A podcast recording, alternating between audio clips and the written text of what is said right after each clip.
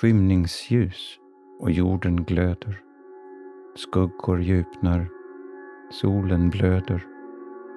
Havet dricker solens blod. Barnet går på glödgad flod, sjunker i det mörka vatten och förenar sig med natten.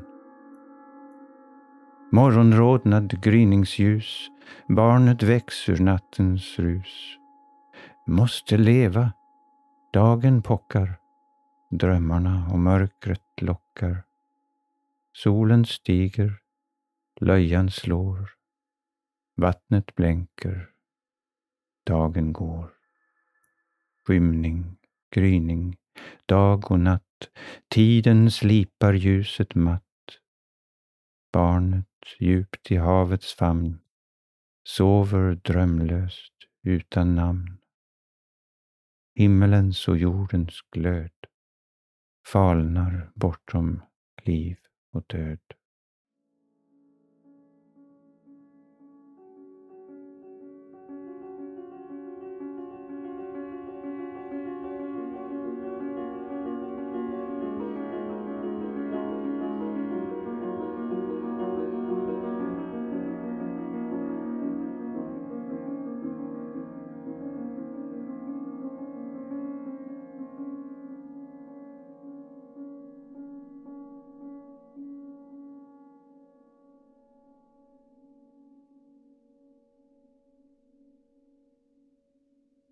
Du har ju gett ut tre diktsamlingar. Eh, och nu ska jag försöka... Vill du, vill säga namnen på dem och sen eh, fortsätter jag? Ja, okej. Okay. Eh, jo, efter min pensionering så bestämde jag mig för att jag ville göra någonting av allt som samlat på sig, som samlat sig eh, under eh, eh, livets gång. Um, jag har egentligen skrivit sedan jag var 13 år, men det finns inte mycket kvar av det jag skrev under eh, de första åren. Ja. Eh, det, det, det mesta är borta. Jag, jag, det, det fann inte nåd inför, inför censur. Eller hur jag ska säga. Det var, det var min egen, äh, mitt eget beslut att äh, rensa. Eh, men eh, det som därefter har eh, hamnat på papper har jag gett ut i tre små samlingar. Den första 2009, Näktergalarna i Weitschrate heter den. Konstigt ortnamn kan man tycka. Det är ju inte så blekingskt precis, utan det är en liten by i Flandern i Belgien som heter så det är en lång historia eh, som jag kanske inte ska berätta just nu om eh, eh, varför den heter så, men näktergalar finns det ju här på Stora Hammar också. På något sätt så hänger den ihop, precis som allting annat. Eh, nästa bok kom 2010 faktiskt. Eh, då gick det rätt snabbt. I pärlögats ljus heter den. Och den är på sätt och vis en, eh, en, en eh, ja, den är ganska biografisk kan man säga, självbiografisk. Ehm, men eh, ändå med siktet inställt på en viss allmängiltighet. Jag försöker att, att, att hitta en balans mellan det man kallar det personliga och det privata. Eh, den tredje gav jag ut 2013 och heter Vertroven. Eh, det är, den är uppkallad efter en skuta som gick i sån här eh, kustnära sjöfart under min barndom och som hette Vertrauen. Det är alltså det holländska ordet för det nederländska ordet rätteligen för förtroende, tillit eller tro och den skutan har, eh, hade en stor eh, betydelse när jag var i, i eh, ganska tidiga år. Um, och det har jag um, förklarat lite grann eh, i det som kan ses som ett förord till den här boken. Um, ja, försöker jag uh, komma igång lite grann med um, en fjärde. Den har ett arbetsnamn, men inte mer. Och, och det, det är också uh, lite långsökt kanske. På drift med Clausewitz. Och uh, den handlar om, i den mån den handlar om någonting så försöker den gestalta människans förhållande till kriget. Um, Clausewitz var en preussisk generalstabsofficer eh, som skrev en bok eh, efter Napoleons härjningar i Europa med just eh, den titeln, Om kriget. Um, han är kanske mest känd för ett citat Kriget är politikens fortsättning med andra medel. Mm, det, det brukar man uh, höra ibland, kanske utan att man kopplar ihop det med just Clausewitz. Men det finns en annan eh, författare också som, som har eh, tittat närmare på Clausewitz eh, opus. Han heter René Girard fransman och ja, den, den den prosan försöker jag på något sätt hitta ett uttryck för i form av dikter. Rättare sagt en lång, en lång dikt. Det är som en trasmatta. Det är det ena inslaget som följer det andra. Och det finns ett mönster men det finns eh, inget skönjbart slut. Mer än möjligen det som kriget utgör. Och det vill vi helst inte vara med om. Det finns så mycket att säga egentligen. Mm. Att jag tänker dels på att jag läste ju, började läsa dina dikter när jag var på olika tåg i, i mm. Tyskland.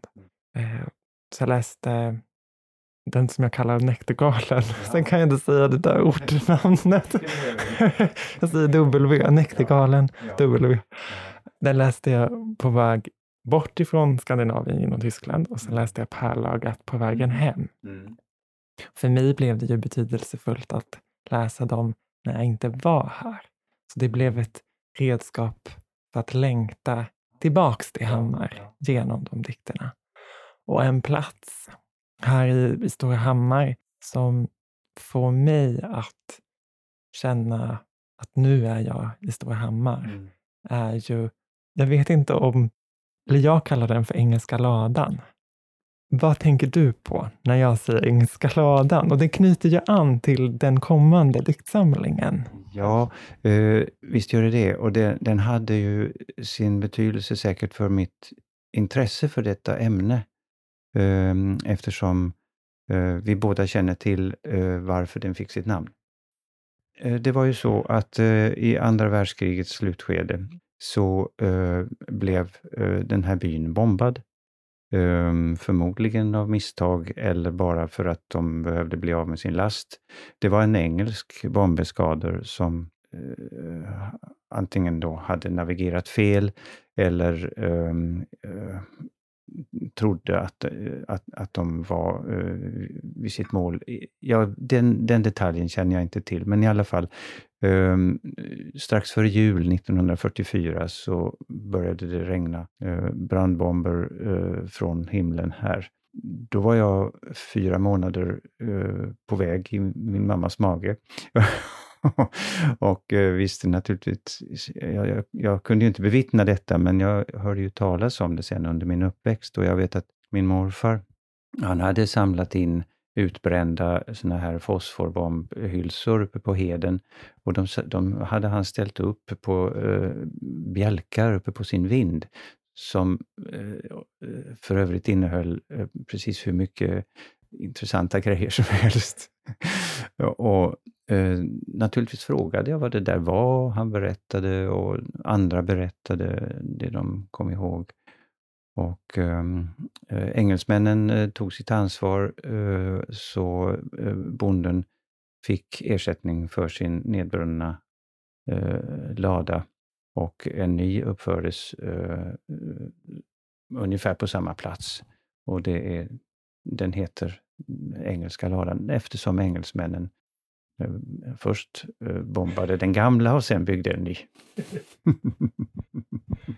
Ja, för mig är det, det, det är som att den historien, anekdoten, för mig sammanfattar så mycket av Storhammar och Blekinge också. Blekinge som gränslandskap mm. mellan Sverige och Danmark och krig och död och närheten till det och, mm. Och sorgen och såren som mm. uppkommer mm. med det. Någon sorts rotlöshet. Liksom.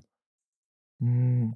Sen tycker jag också, eller tycker om historien kanske man inte gör, men min morfar kom ju hit till Blekinge och Karlskrona under kriget som en flykting från eh, när Danmark blev eh, ockuperat. Mm. Och sen träffade han min mormor i Karlskrona på dans eller dansbana eller någonting. Jag vet inte hur man träffades då och sen blev han kvar här.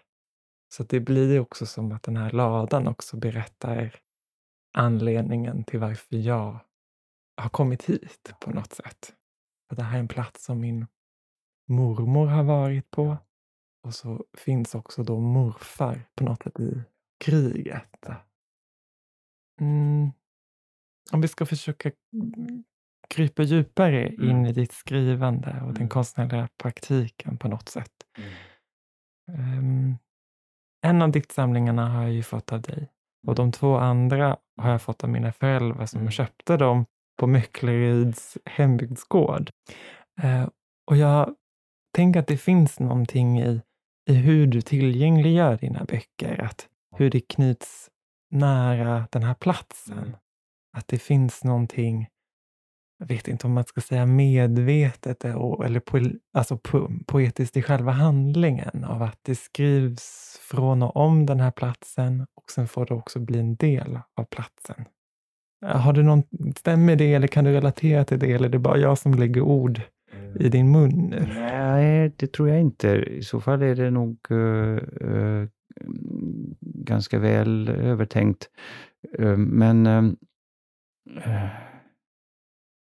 alltså, jag har ju i någon mening aldrig lämnat den här platsen. Ehm, jag lämnade den för att jag blev satt i skola och det gjorde mina föräldrar alldeles rätt i, för att eh, det hade inte funnits så mycket eh, ja, det är klart man vet inte hur, hur, ett annat liv hade sett ut, det vet man aldrig.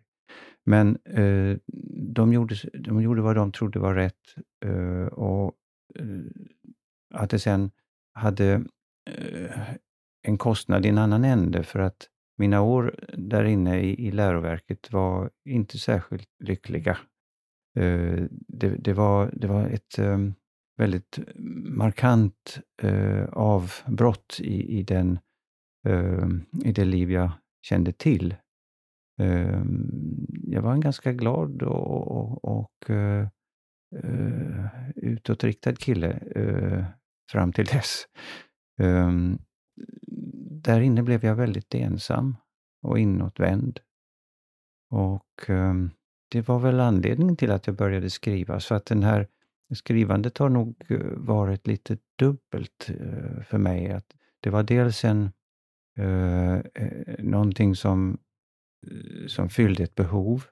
Att eh, göra anteckningar av något slag, kan vi kalla det eh, som kommentar till mina känslor. Och, och eh, men genom att sätta dem på pränt så utgjorde de samtidigt en sorts bekräftelse av min ensamhet.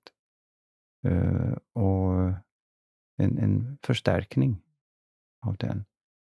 Um, det är det jag försöker säga med, med den här um, uh, uh, figuren i eh, uh, Bertroven som jag kallar för Alf Schwarz.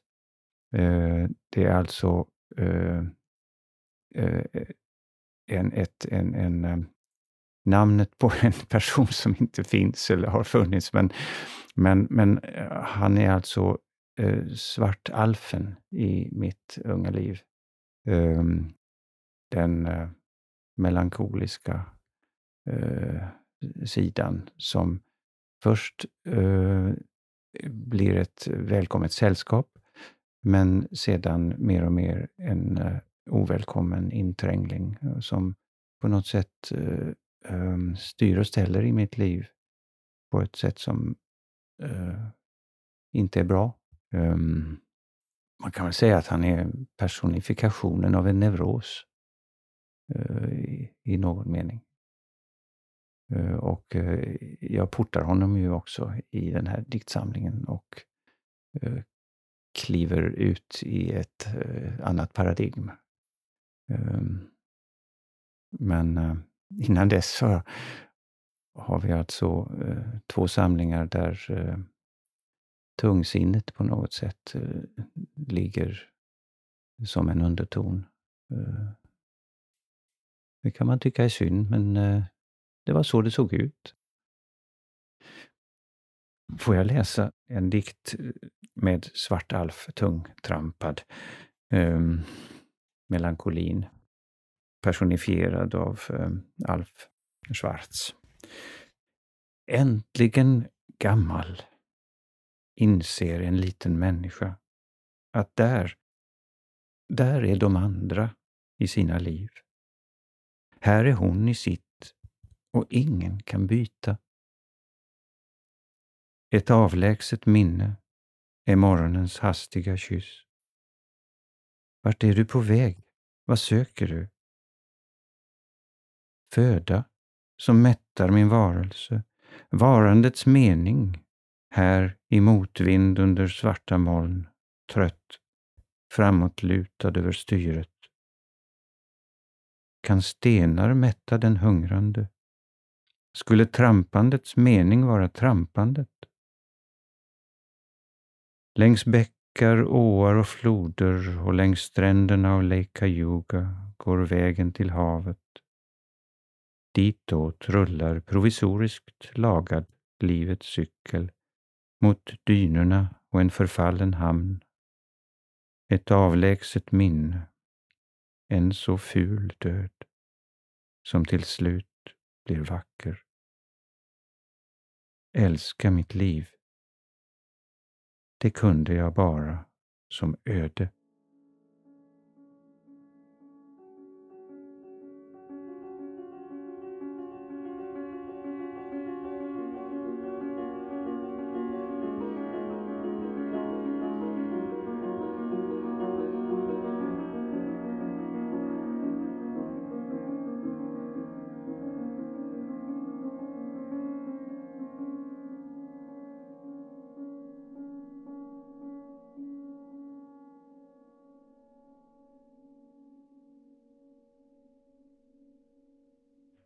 När jag läst dina texter så tänker jag att det är fyra krafter som genomsyrar dem, eller fyra återkommande teman.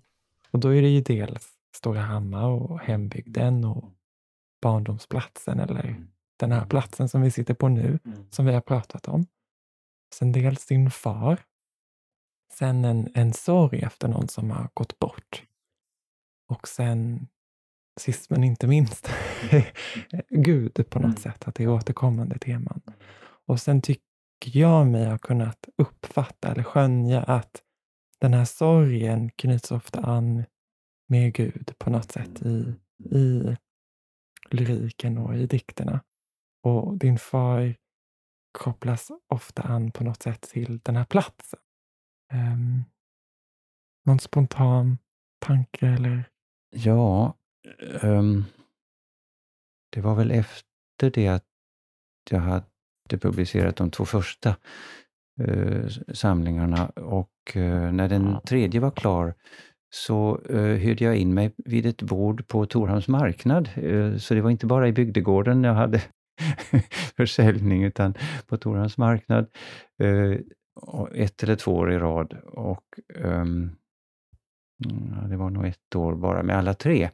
Och då så, eh, så gjorde eh, min fru Madeleine, hon fick en idé att ehm, eh, man kunde ha någon sorts knyta an till bygdens huvudnäring förr i världen, fisket, och göra någon sorts symbolisk liten ryscha av en gammal bit nät.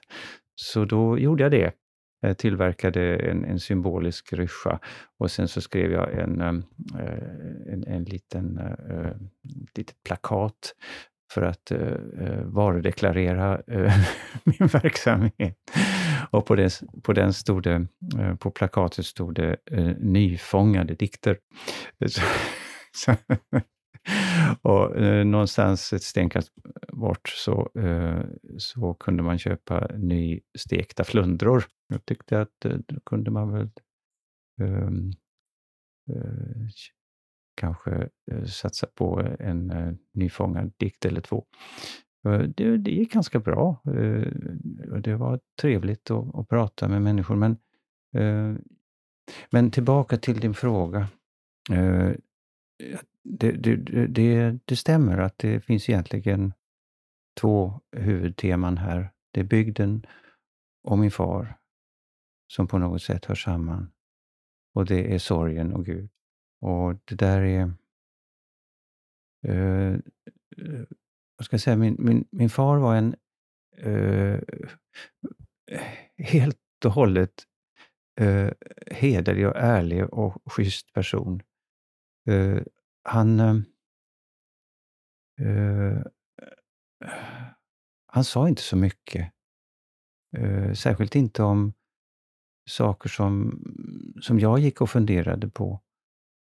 Uh, och Det gjorde att jag, jag tappade liksom kontakten med honom i takt med att jag, eh, mina år i läroverket blev fler Eh, vi hade fisket gemensamt. Han lärde mig fiska. Um, och, och det, det, det, vi gjorde st långa strövtåg eh, ända sedan jag var väldigt liten ute i markerna här i, runt omkring. Eh, men eh, det smög sig in liksom en, en, en sorts en, en sorg även i, i det förhållandet eftersom vi på något sätt inte nådde varandra. Eh, I alla fall inte med ord. Och jag, jag, det, det, det är en, en, en, eh, Den andra sidan av saken, eh, sorgen och Gud, eh, det hör ju ihop med, med allt det övriga men, men är också ett ämne för sig. Och jag tror att eh, min mamma var väldigt varmt religiös, precis som min morfar. Eh, min pappa var uh, mycket förtegen om vad han egentligen trodde. Men uh, min mammas uh, tro och hans gick väl inte riktigt ihop och den där ehm, konflikten, om man nu kan tala om konflikt, men i alla fall den, den skillnaden i det avseendet dem emellan, den byggdes på något sätt in i mig eh, väldigt, väldigt tidigt. Och eh, jag blev på något sätt kluven uppifrån och ända ner med avseende på de här frågorna. Och eh, det, det, det är det som, som är, är sorgen och Gud eh, bland mycket annat. Och sen en personlig tragedi eh, mitt i livet med små barn och deras mamma dör i en trafikolycka. Eh, så där bara från en dag till nästa så vänds allting precis helt och hållet upp och ner och vi får eh, försöka eh, lappa ihop en tillvaro ehm, på nya premisser. Där hemma fjärran solnedgång. Vår lille prins tar i ökennatten med sig livet som han minns. Ormen hugger, men han räds ej. Allt är kärlek. Han är ljus. I Guds ögas lins är gnistor eviga och ljuset minns. Den som har funnits finns.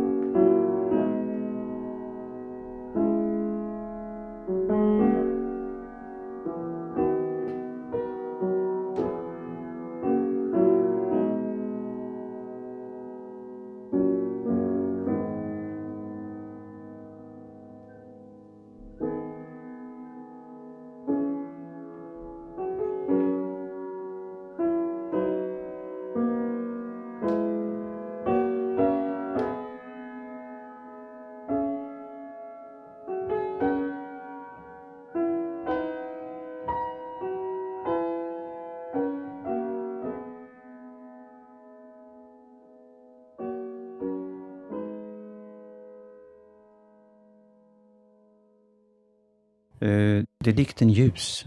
Mm. Um, jag tänker på uh, Lille prinsen. Uh, han som bodde på en asteroid långt borta, B612. Men som han av olika anledningar måste ge sig iväg ifrån, så hamnar han på jorden och får lite inblick i förhållandena här och till slut bestämmer han sig för att han vill eh, tillbaka till asteroid B612, för han har ju ändå tre små vulkaner där som han måste sköta om. Och han har en ros som är ganska besvärlig, men som han ändå är väldigt djupt fäst vid. Så mm, det, det är så att säga eh, bakgrunden till den. Ja. ja, det är fint.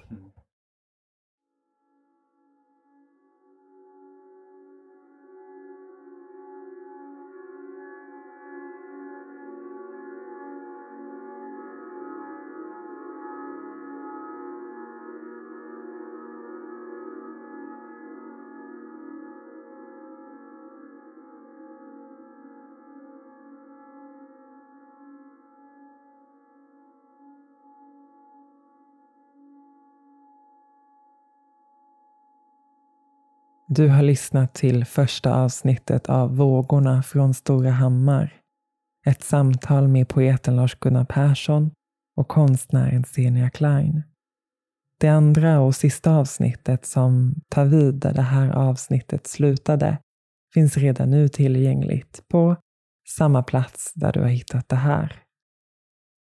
De två avsnitten har skapats och producerats av mig, Xenia Klein för Konst i Blekinge-podden inom ramen för Artist in Retreat, en konstnärssamtals och konstevenemangsserie som jag har drivit med stöd av Konst i Blekinge och Karlskrona kommun under 2019.